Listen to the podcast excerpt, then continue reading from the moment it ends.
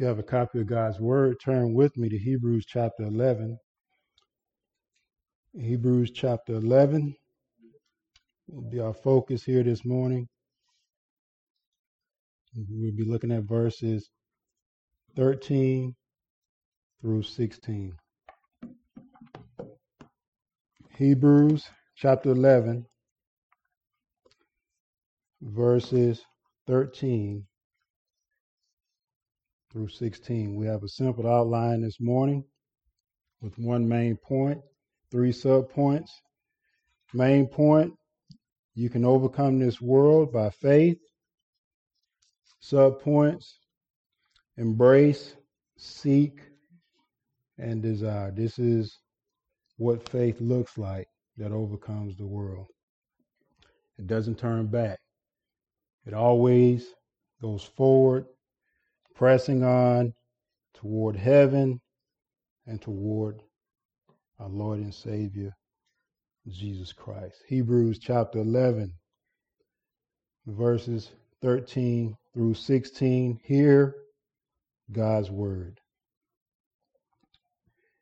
These all died in faith, not having received the things promised, but having seen them as you were. Let me go back.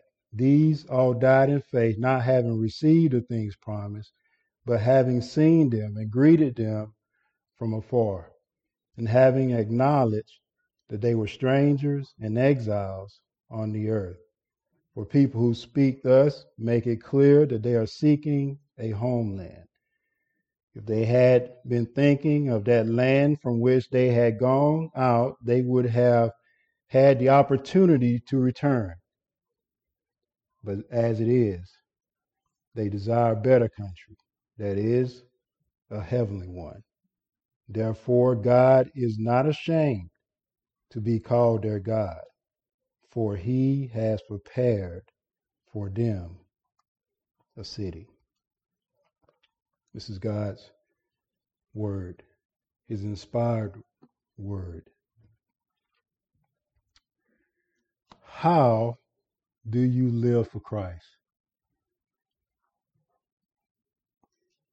What does it look like to live a, a life of faith in a fallen world filled with suffering, sorrow, sin, difficulties, unmet desires and wishes.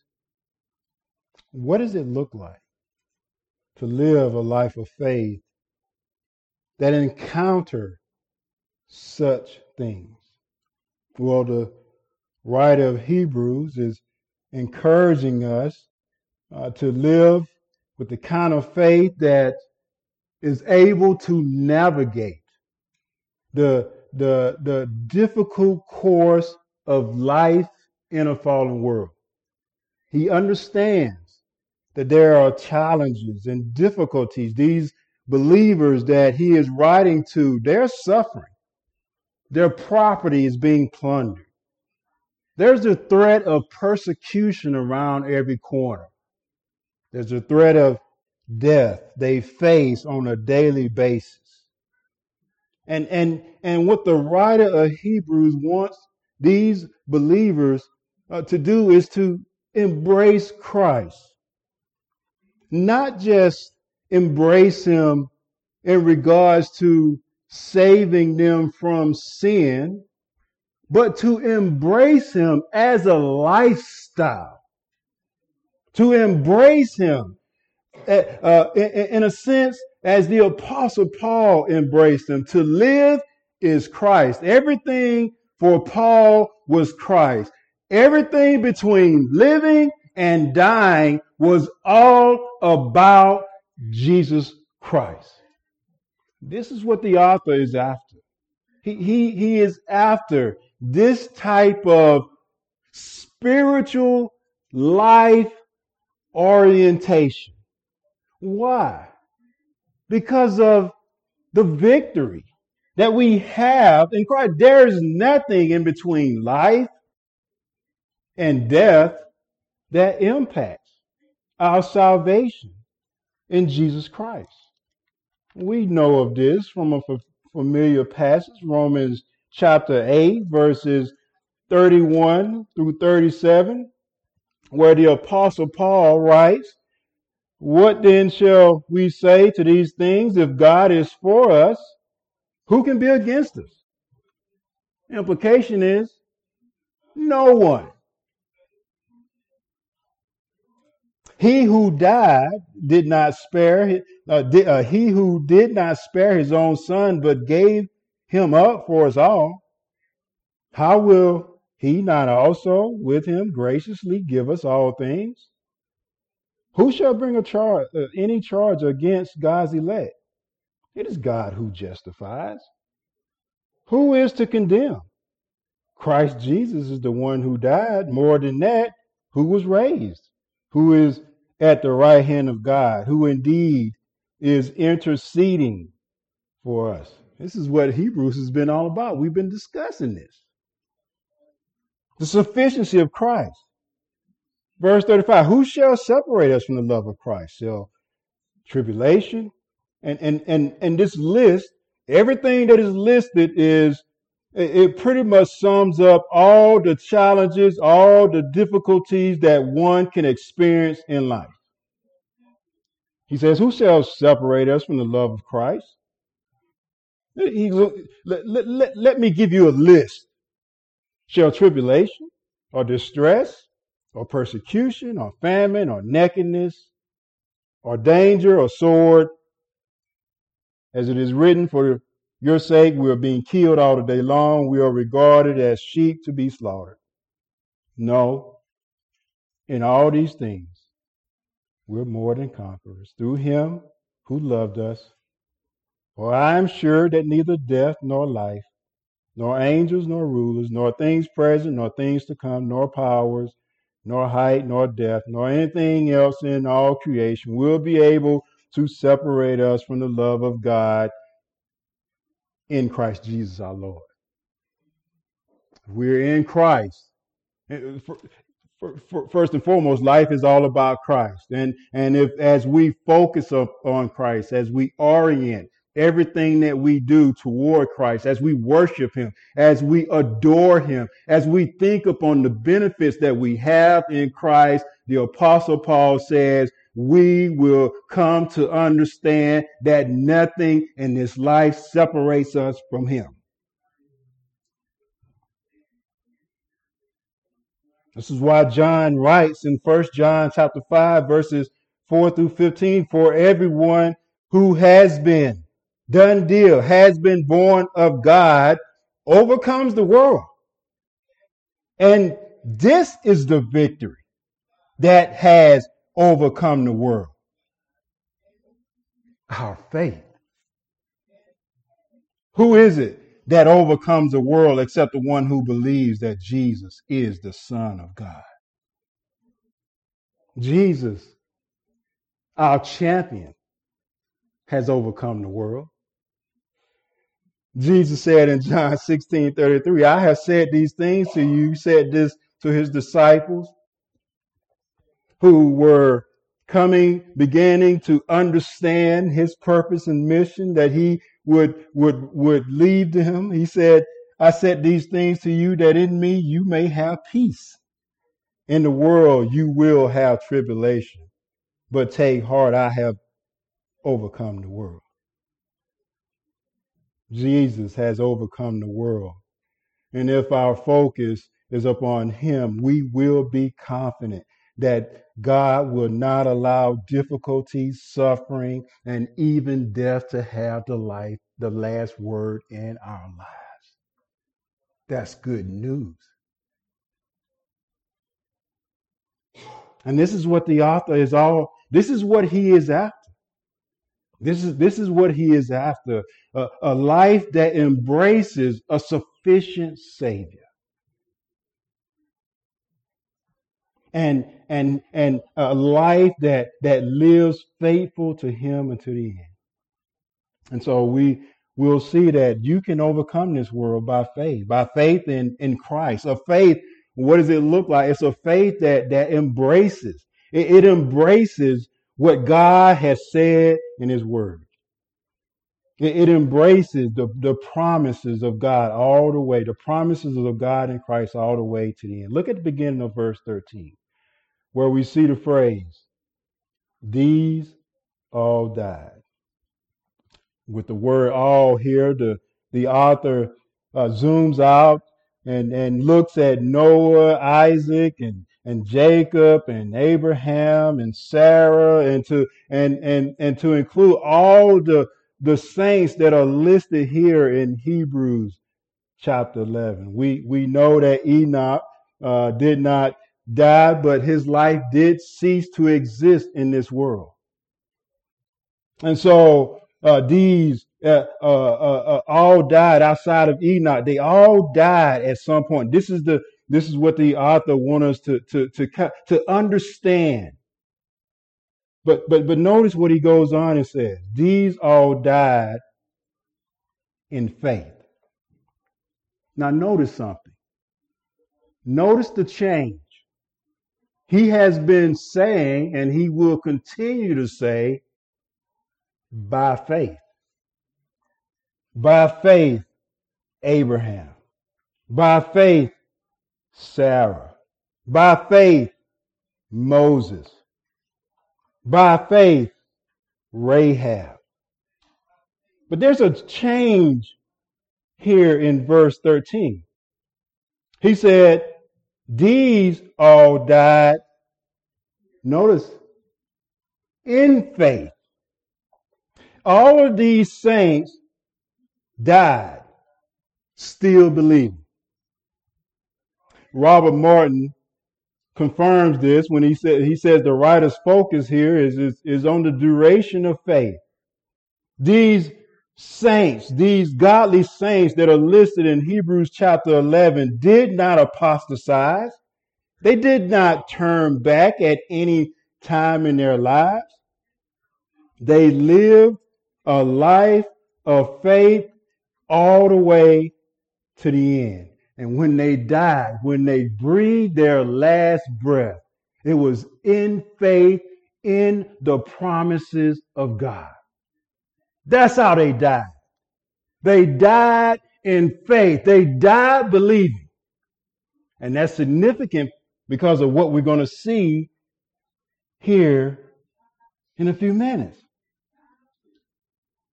They, they, they were those who live by faith, and they are those who died in faith.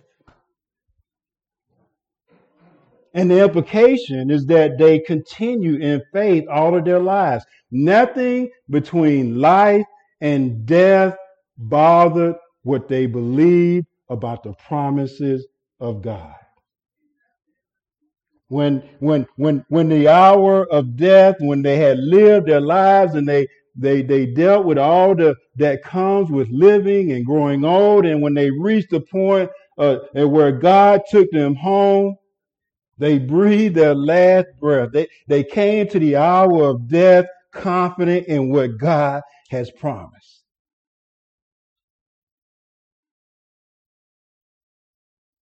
they died don't get me wrong. They they did die.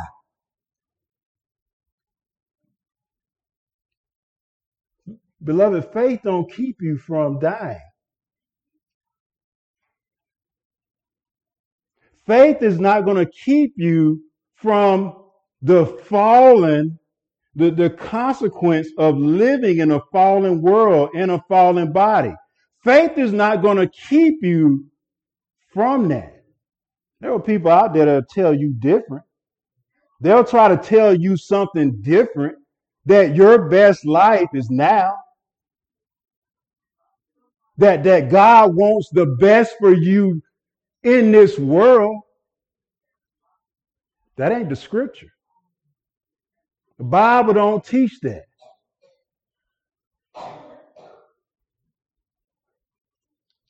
Even though these believers had faith in God's promises, they died. And death is a reality. Hebrews 9 and 27, it is says, it is appointed for man to die once, and after that comes judgment. So death is a reality. Whether you young, death can come. Whether you old, death is a reality. Life is like a vapor. Here today, gone tomorrow. And and and and and, and the author understanding that these believers are are facing the possibility of dying, he wants them to understand, keep pressing on. Don't don't give in to fear and, and to grief, to the to the grief of, of, of death as, as you face death. Because God is faithful to the promises he has made to us in Christ Jesus. What are one of the promises we have in Christ? Paul said of the, the, the, the promise of the resurrection because we serve a resurrected Christ and we are in union with him. Paul said in 1 Corinthians 15 and 55, O death, where is your sting? O death, where is your victory?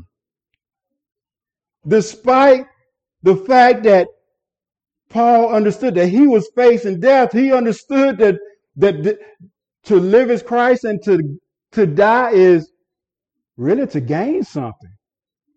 There's nothing to be grieving about.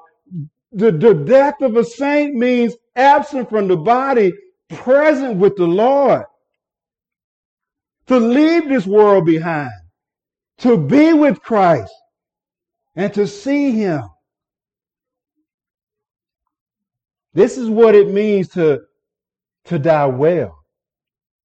To die well means to die believing, trusting, relying upon, depending upon what God has promised in Christ Jesus. Look at what comes next in verse 13. These saints all died believing. This is this is so this is so instructive to us. These saints all died believing in God's promise without receiving the promises personally. Notice what he says. He says, not having received the things promised. They they died in hope. And, and, and this is this is important that at this point that we, we remember what the definition of faith is. Faith defined in Hebrews chapter 11 verse 1, it says, now faith is the assurance of things hoped for.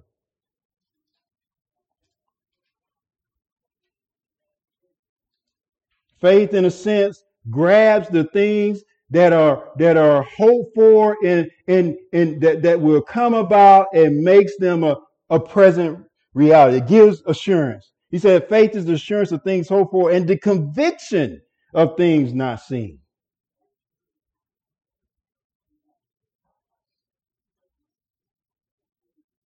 It, it is being sure of what we hope for and certain of what we do not see. These things, they, they, they let me tell you something about faith. Faith it doesn't need the it, it, it, it doesn't need the reality of what is promised to be present. It doesn't need that reality to be present before one believes and acts on that promise. Once again, there are those who say you need to see it in order to believe it. Paul, uh, the, the author here says something says something different of, of faith. Faith has content. The content of faith is God's word. That's what you, that's where the assurance comes in at. It, faith, faith doesn't need the reality of what God has promised to be present in order to believe. Because what is, is embraced is what God has said. What is embraced is God who is all powerful and his word that is all sufficient. This is what is embraced. This is why Abraham, we're going to talk about Abraham offering up Isaac, his son, because His faith wasn't based upon based upon what he could see, taste, feel, or touch. He had Isaac right there. And his faith was not based upon what he saw. His faith was based upon what God had promised. Turn back to turn turn to Romans. Romans chapter 4. Romans chapter 4 verse 17.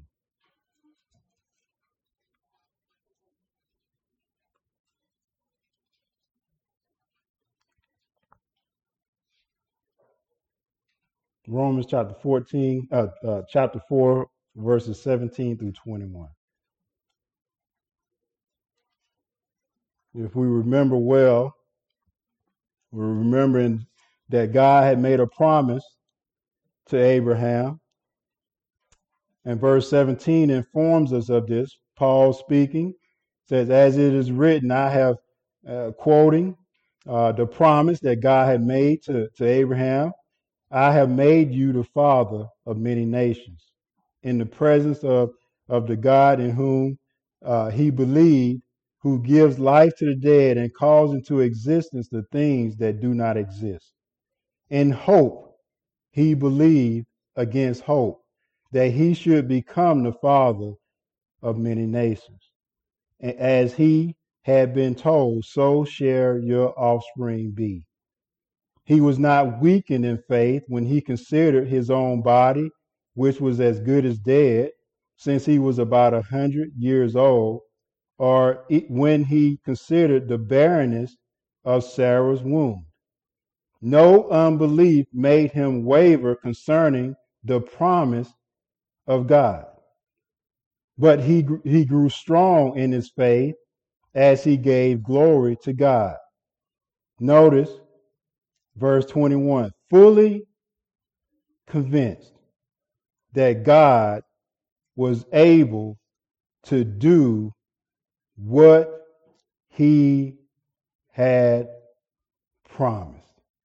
He hadn't seen it, he hadn't experienced it, but what he did have was God's promise.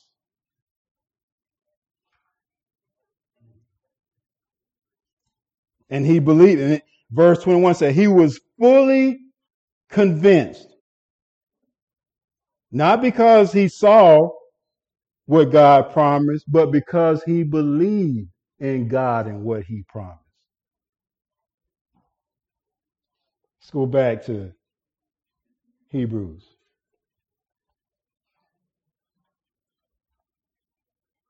Abraham believed that God was able to do what he has promised. These believers died believing that God is able to do and he will do what he has promised, whether they have experienced it or not.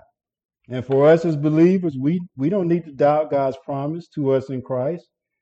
Some of the promises that God has promised to us will be unfulfilled, like the bodily resurrection. Nobody's been resurrected yet. But God has promised it. And you believe it. Or at least I hope you do. I hope you believe. I hope you embrace it. I hope that is your conviction. I hope that is your boast.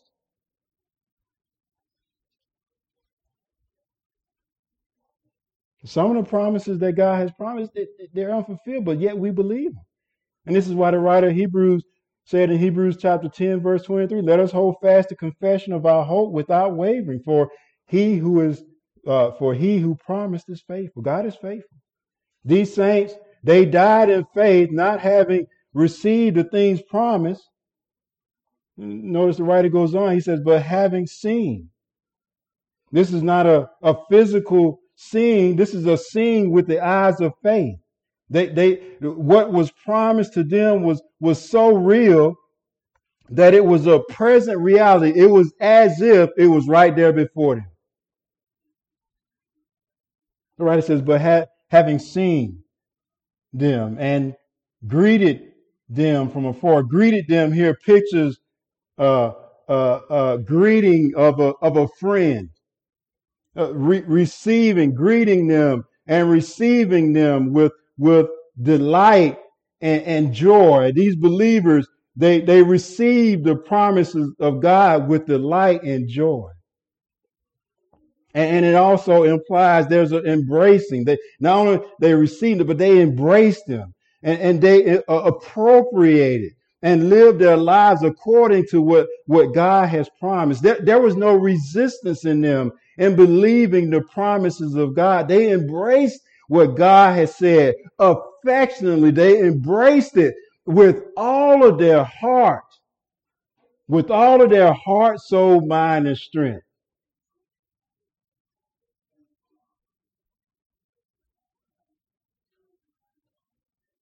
It was said of, and, and all of these promises ultimately pointed to Christ. And, and, and, Jesus said of, of Abraham, it said in John 8 and 56, it said, Your, your father Abraham rejoiced that he would see my day. He saw it. Wait a minute.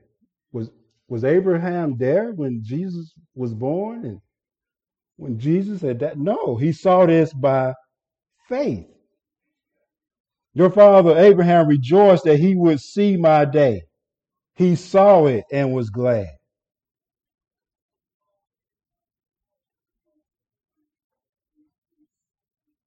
There, there, there, there's a sense of some today just have this coldness about themselves and live the Christian life with, with a coldness with with with with, with the sense, you know, uh, these I know these things, and, and there's no joy, there's no excitement, there's no enthusiasm.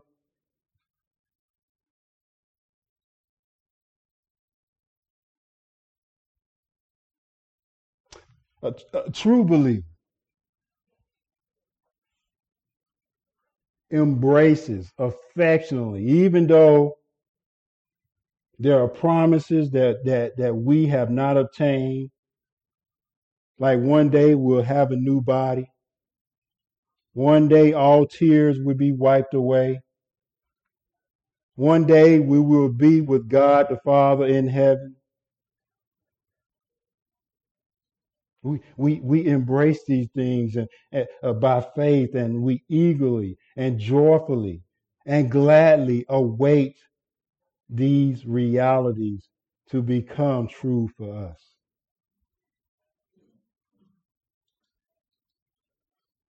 And notice that these believers, even though they had not received what had been promised to them, because that is that that's the, the what, what God requires of us is that we simply believe and not focus upon the things but but but notice because they greeted these these promises with, with affection, they embraced them with the with the heart of faith. They were acknowledging as well. It says, and having acknowledged that they were strangers and exiles on notice he says on the earth. Not not just he didn't say uh, in the land of Canaan, on the earth. The, these believers willingly confessed themselves to be strangers and exiles on the earth. There was no, that there, there, they were in the world, but not of the world. There was no city. There was no earthly land. There was no earthly city that, that could provide them what they were looking for.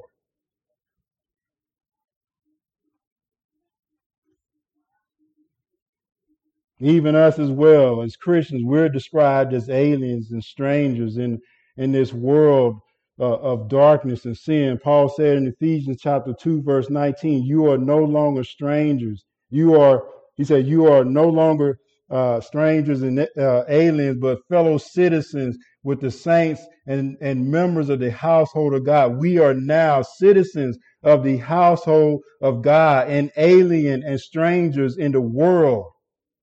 We're not alien strangers to heaven. We are fellow citizens. We are children of God.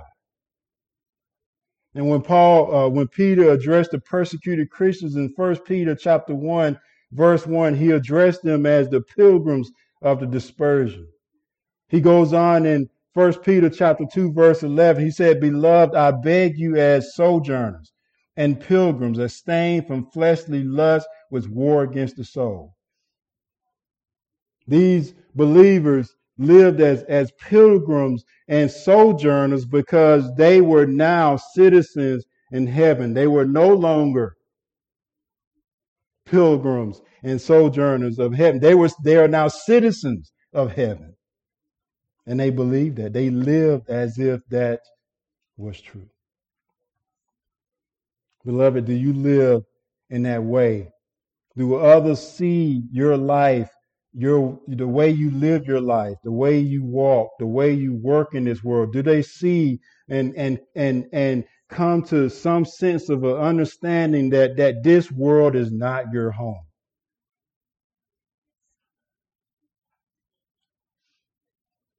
Do they think that you're out of your mind because you're not embracing the things of the world like they are embracing? You don't believe the things of the world like they believe in.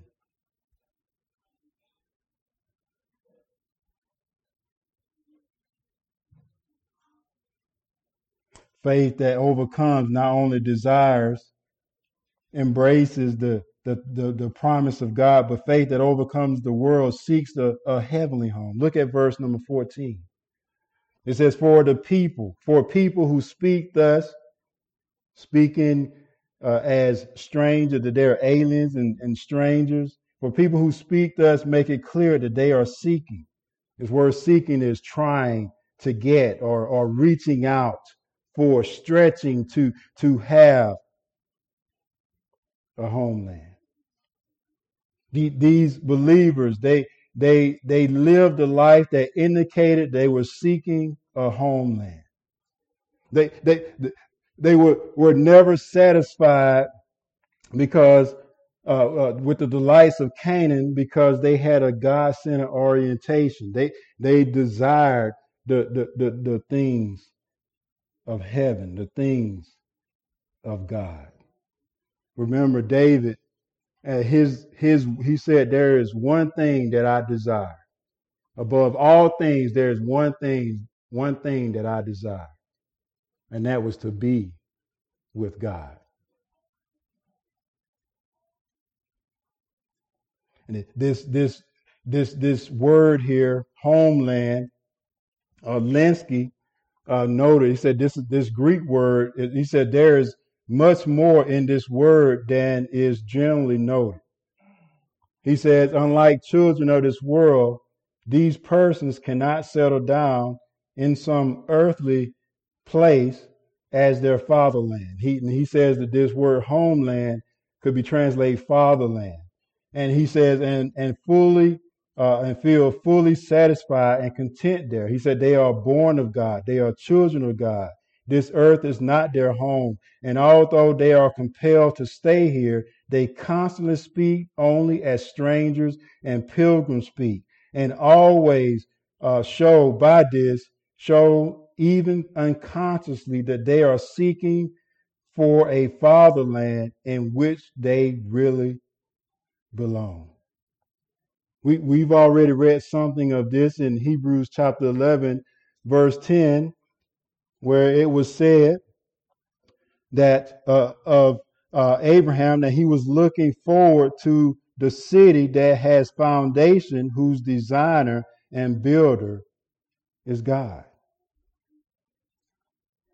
These believers was looking forward to a place where God dwells, a place where God rules, a place where God reigns, a place where they will be at peace and at rest. And they understood that ultimately it's not found in this world. Many of us make the mistake and think that we're going to find what heaven offers us in this world. And we're disillusioned. We're frustrated. We get depressed.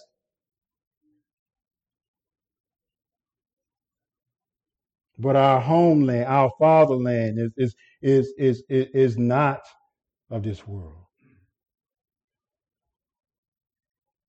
Your citizenship is in heaven. That's where your Father is. That's where Christ is. That's where Christ, who is your life, is. That's where your name is written.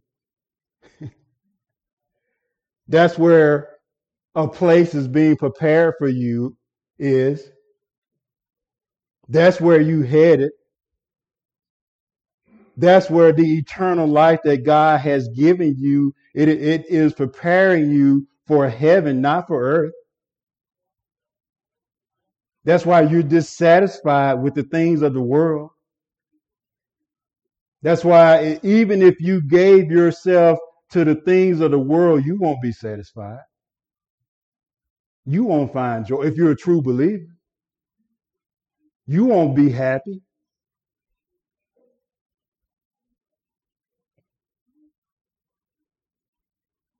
These believers are talking, they were talking about a homeland because they understood that there was more to the promises of God in regards to the inheritance, in regards to the land of Canaan. There was more to it. There was a, a heavenly aspect to it. The writer expands on this in verse 15. He says, If they had been thinking of that land from which they had gone out, they would have the opportunity to return. These believers didn't die looking back and clinging to their old way of life, uh, the old place that they had left. They they let all those things of the old life go. Everything that was associated with the with their old life, they let that go.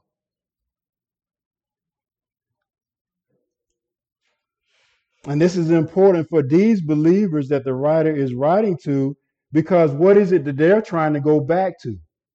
The old covenant.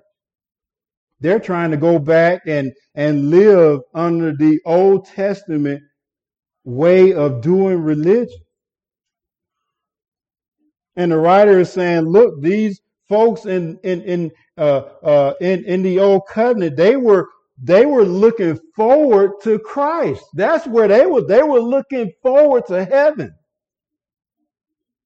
Why are you looking back and they were looking forward?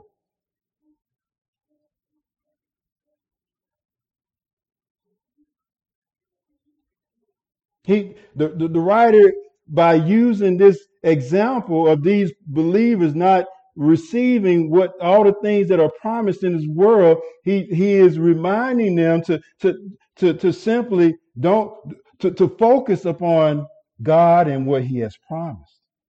Because that's what true faith, faith that overcomes realizes that there's a need to let the things of this world go and live for Christ. Live for Christ. Richard Phillips in his commentary said this Christianity is not a religion focused on the earth and this present life. And we see this even in the, the life of the Apostle Paul. We we talk about this on a on a constant basis. In Philippians chapter 3, verse starting at verse 7, Paul, the apostle Paul said, Whatever but whatever gain I had, I counted as loss. This is this is what it this is what it looks like and sounds like to be a, a, a sojourner and a pilgrim that is journeying toward heaven. Paul said, "Whatever, but whatever gain I had, I count as loss for the sake of Christ. Indeed, I count everything as loss because of the surpassing worth of knowing Christ Jesus, my Lord." For his sake I have suffered the loss of all things and counted them as rubbish in order that I may gain Christ. What was more important to the Apostle Paul? The knowledge of Jesus Christ. And he says in verse 9, and being found in him, not having a righteousness of my own that comes from the law, but that which comes through faith in Christ. The righteousness from God that depends on faith. He goes on in verse number 12. He said, Not that I have already obtained this. Paul didn't have it in his grasp personally. Not that I have already obtained this. He, he, he didn't possess it personally yet. Not that I have already obtained this or am already perfect, but I press on to make it my own.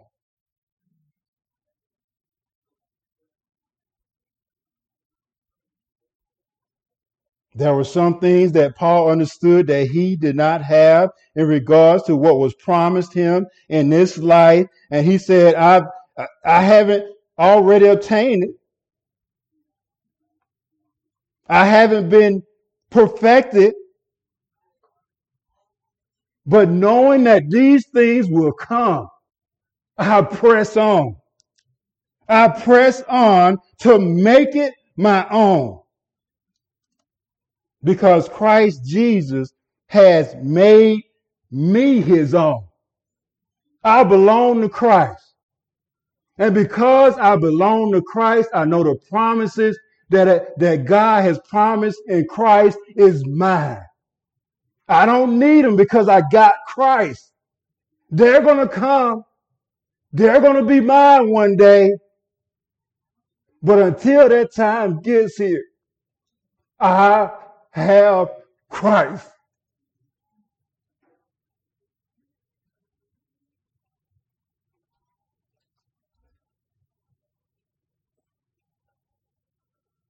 He goes on, he says in Philippians chapter 3, verse 13, he says, Brothers, I do not consider that I have made it my own, but one thing I do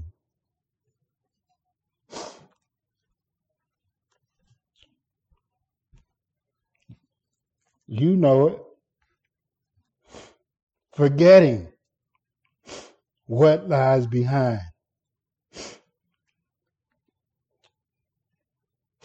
And straining.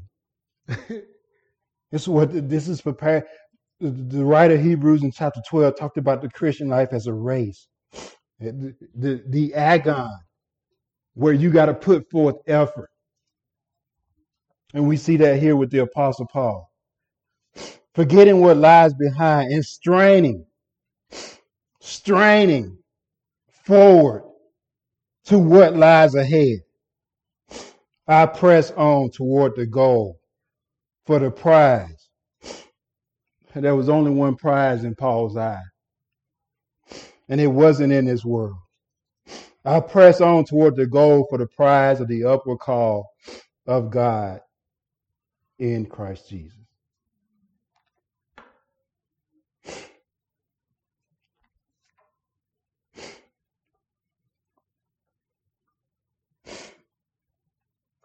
What are you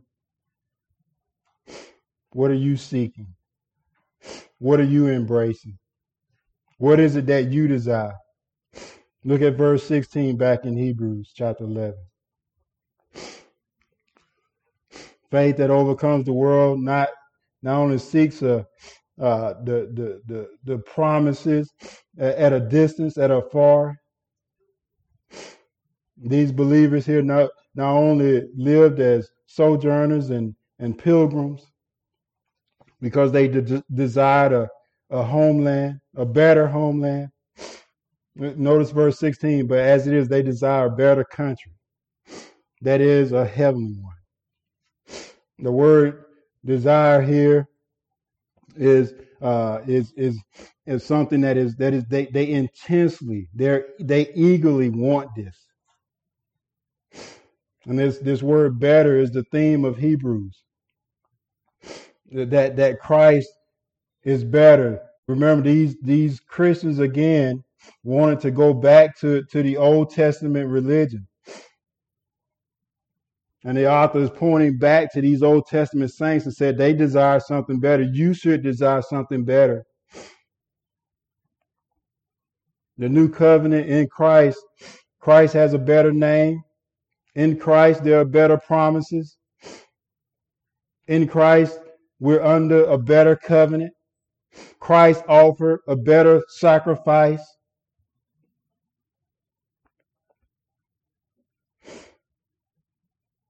And, and notice what the writer says this is so precious to those who are straining to live the Christian life. There, to those who are pressing on, who who who like a runner who runs in a race. Runners, when they were running the race back in these days, they would take all of their clothes off to run the race, not be restricted by anything. And they gave all of their effort to win the race. When you live the Christian life in that, in the midst of all your struggles, in the midst of all your difficulties, in the midst of the uncertainty that you face, and you say, you know what? I'm gonna I'm gonna let all the things of the world go and I'm gonna run for Christ. Look at what's, what what is next. It says, therefore, God is not ashamed to be called their God.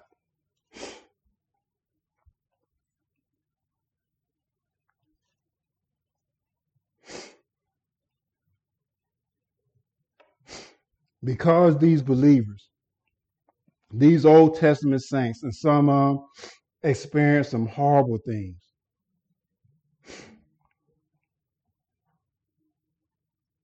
Because they took God at his word and they died believing in the word of God and the promises of God. The writer of Hebrews said, God is not ashamed to be their God.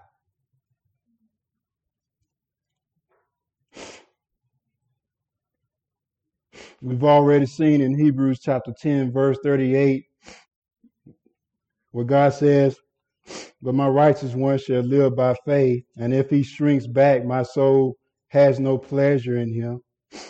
The one that God finds pleasure in is the one who endures by faith in him and in his word until the end. It was said of Jesus in Hebrews chapter 2, verses 11 and 12. It said of Jesus that he is not ashamed to call true believers his brothers and sisters. And here it says, God is not ashamed to be called the God of those who embrace his word by faith until the end. And notice the reason why God is not ashamed to be called their God. For he has prepared for them a city. for these believers who were looking forward to the promise of inheritance the promise of, of a land. The writer has said, is saying here, God has prepared for them a city.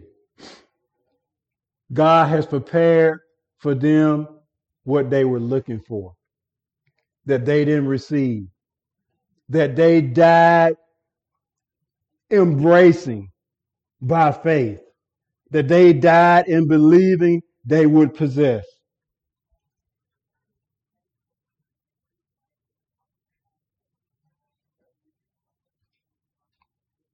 God has, has prepared for them their heart's desire.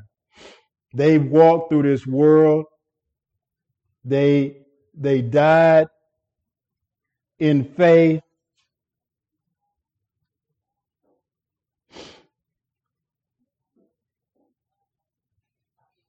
And, and, and, and now they, they understand something of the blessings that they have been promised in Christ. And this teaches us we must anticipate as well. As Jesus told his disciples in John chapter 14, verses 1 through 3, let not your hearts be troubled. And he didn't leave it there. This is what some some people say. Don't be troubled. Suck it up. Jesus told he's so precious with his disciples. He understood their their fickle nature. He said, Let not your hearts be troubled. Believe in God. he says, Believe in God and believe also in me. In my Father's house are many rooms.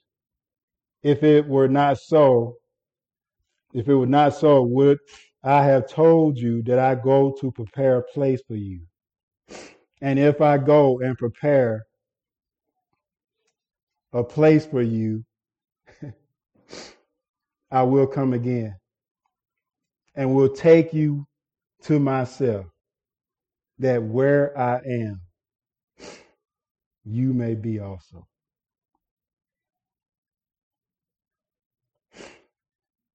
Believers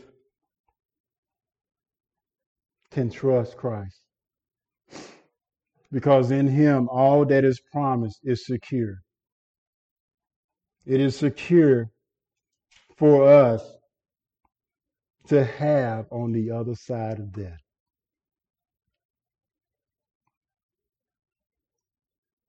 These saints here in, in, in this passage, they died without seeing, ever seeing the promise fulfilled.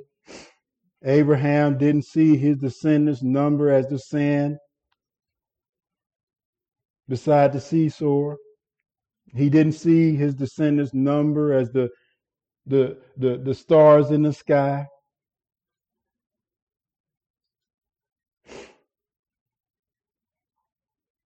And, and, and, yet he didn't abandon the faith. He lived faithfully in the expectation that God would fulfill what he had promised.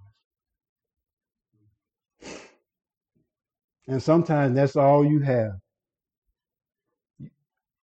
This is all, I would say, all you have is what God has said in his word. There will come times in your life where all the supports may be taken away from you,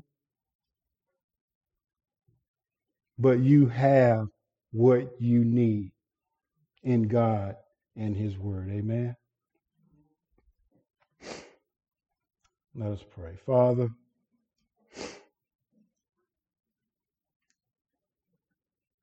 sometimes we can be influenced by this world that thinks that pleasure and joy and happiness is found in in this world. But we we as believers know different. We we know in our hearts that we were created for eternity that we were created for something greater than, as John Piper put it, it's, it's, it's, it's like going to, to, to the, to, to, to the sea and, and grabbing up mud in our hands and, and trying to eat the mud and saying, satisfy me, satisfy me. That's what trying to live by the world and the things of the world is like. Jeremiah said that it's like trying to drink from a broken cistern that can hold no water. We will find no satisfaction. None at all. And if it is, it's only temporary in the things of this world. It is those things that are, far off, those things that, that you have promised to us in Christ that will bring us the joy and the peace and the happiness that our souls were created for. We were created for, for heaven and, and, and we were created to be with you. And, and the joy and the peace that we have only comes from embracing what you have promised in your word.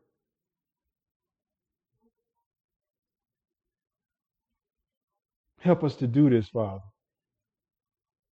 Help us to help us to see through the eyes of faith on, as we live our lives on a daily basis.